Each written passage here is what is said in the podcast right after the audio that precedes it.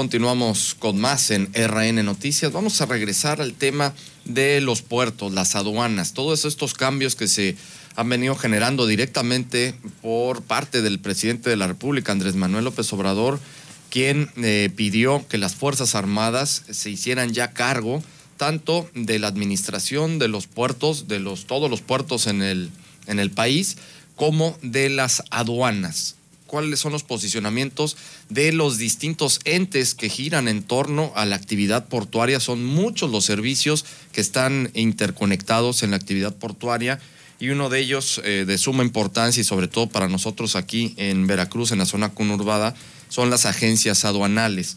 ¿Cuál es el posicionamiento de la Asociación de Agencias Aduanales en torno a todo esto? Agradecemos que nos tome la llamada el presidente de la Asociación de Agentes Aduanales en Veracruz, Manuel Reino Ajís. Manolo, ¿cómo estás? Muy buenos días. ¿Qué tal, Jorge? ¿Cómo estás? Buenos días, buenos días, Laura, y buenos, días, a todo tu auditorio. Pues Manolo, te agradecemos que nos tomen la comunicación y ver, pues, ustedes qué piensan de estos cambios que se están, pues, eh, ya dando en algunos puertos en Veracruz. Todavía está en ascuas si va a haber cambios o no en la administración eh, portuaria integral de Veracruz, pero también el cambio en las aduanas. ¿Cuál es el punto de ustedes? Que las Fuerzas Armadas entren a administrar eh, tanto puertos como aduanas. Claro que sí, Jorge. Mira, eh, hace unos días cuando el presidente de la República y el administrador general de aduanas hicieron estos anuncios en el puerto de Manzanillo, en mi calidad de presidente de la Asociación de Agentes Aduanales de Veracruz, externamos una posición eh, fundamental, que es la de respetar las, decisiones que tome, en este caso, el gobierno federal, bajo la responsabilidad de nuestro presidente, eh, en el sentido de que si el gobierno de la federación considera que se deben de implementar estas adecuaciones o estos cambios eh, en estas posiciones estratégicas, pues los usuarios de los puertos marítimos, y en el caso particular de Veracruz, como lo somos los agentes aduanales, tenemos que adaptarnos a esa condición, tenemos que asumir una posición colaborativa y desde luego eh, mantener nuestra posición de coadyuvancia, en este caso en primer orden con, con la autoridad aduanera, que depende justamente del Servicio de Administración Tributaria a cargo del licenciado Horacio Duarte, y esto y pues sí, como bien dices, aquí en Veracruz por ahora seguimos a la espera de notificaciones oficiales sobre posibles cambios, tanto eh, en la dirección que, lleve la Administración Portuaria Integral de Veracruz, como si se llegan a dar cambios eh, en la administración de la aduana local, hoy a cargo de la licenciada Iraíz Franco Barradas, eh, una ciudadana que merece todo nuestro respeto en la comunidad no solo de los agentes aduanales de Veracruz, sino de la comunidad portuaria de esta, de este, de esta ciudad. Sí, aprovechar también para preguntarle, eh, pues, ¿cómo han visto ustedes esta situación, el movimiento de la mercancía, el tema del comercio internacional por la situación que se está viviendo del coronavirus? Mira, eh, Laura, eh, desgraciadamente nos está tocando enfrentar un reto muy importante en este año que nunca lo vimos eh, venir. Este, sin embargo, pues como ha sucedido desde el principio de esta de esta emergencia mundial, la actividad económica del comercio exterior, pues no debe ni, ni ha parado. Sin duda ha generado una disminución muy importante en los volúmenes de cargas. Veracruz no es la excepción. Eh, hemos, hemos sufrido estas condiciones y bueno, del análisis estadístico que tenemos del primer semestre, pues sí, son números que no, que no contemplábamos ni deseábamos, pero pues no nos queda de otra más que resistir esta, esta circunstancia y al menos en el esfuerzo de los agentes aduanales de la ciudad, pues estamos tratando de, mitigar esto, en principio poniendo en salvaguarda a toda nuestra población, a nuestros colaboradores, pero sin dejar de atender los servicios que nuestros clientes exportadores e importadores nos piden, ¿no? Entonces, pues bueno, eh, han sido meses muy difíciles, prácticamente de abril a julio, eh, quisiéramos pensar que en agosto empecemos a ver un, repunte, una mejora en los datos estadísticos en la operación del comercio exterior, sin duda. ¿Qué tanto cayó este volumen de carga que nos menciona, haciendo la comparativa para tener una idea de lo que estamos hablando?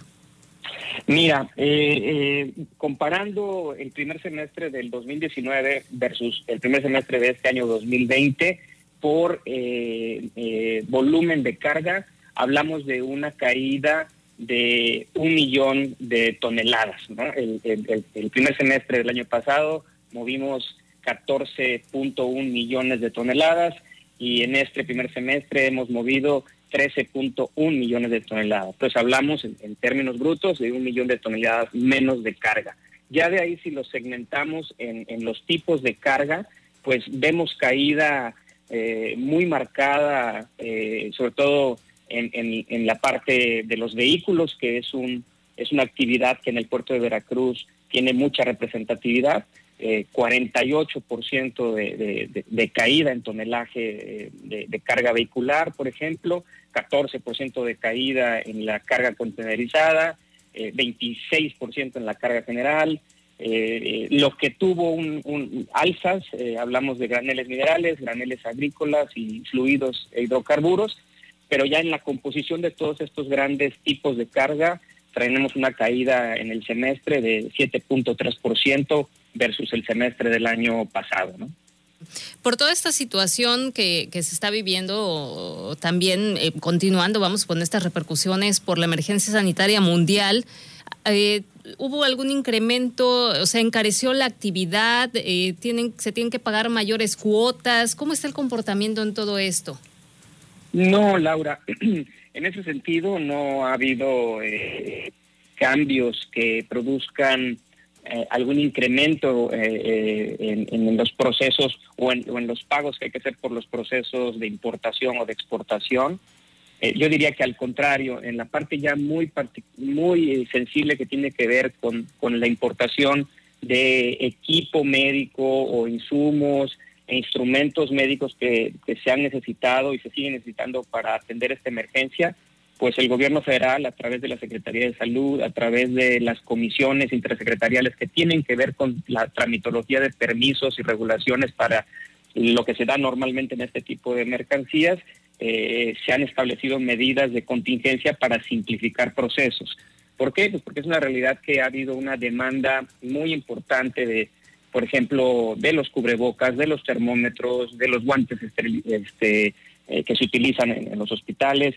Y, bueno, también ha sido una eh, atención muy especial que, tanto el gobierno federal como los agentes aduanales hemos tenido que atender para que se puedan llevar a cabo estos procesos de importación con velocidad, pero dentro del marco normativo que permita que estos productos lleguen a las instituciones de, a las instituciones de salud que lo que lo requieren. Eh, en este sentido, entonces, al simplificar esos procesos, eh, es decir, que esta revisión que se hace de los buques en cuanto a los, las medidas sanitarias no está repercutiendo en los tiempos como, como al principio estuvo ocurriendo. Mira, eh, en ese sentido, Laura, sí es importante señalar con precisión, número uno, este tipo de, cargamentos a los que me estoy refiriendo, que tienen que ver con la atención de la emergencia sanitaria, eh, en principio no son mercancías que se estén transportando vía marítima, son, son, son, son enviados vía aérea, precisamente porque el avión lo que permite es que el tránsito sea mucho más rápido y este tipo de trámites se hacen sobre todo en el aeropuerto de la Ciudad de México.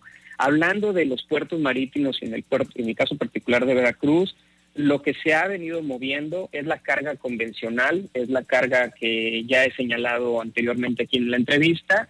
Y entonces, eh, atendiendo a tu pregunta, yo te diría que los mecanismos mm, de la logística y de los procedimientos del despacho anal se han mantenido eh, sin cambios, ¿no?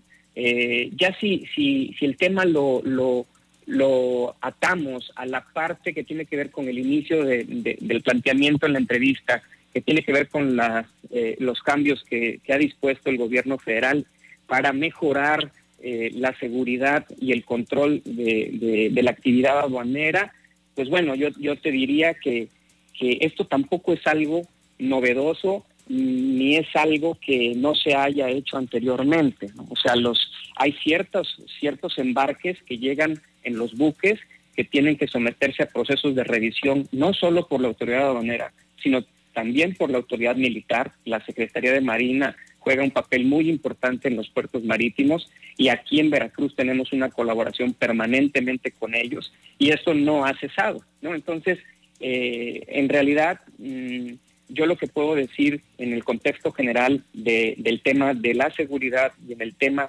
de la operatividad logística es que en el puerto de Veracruz existe un, un, procedimiento perfectamente establecido que yo pienso que no va a tener una gran modificación aún con la llegada de, nuevas personalidades que atiendan posiciones estratégicas, sobre todo para atender temas de seguridad.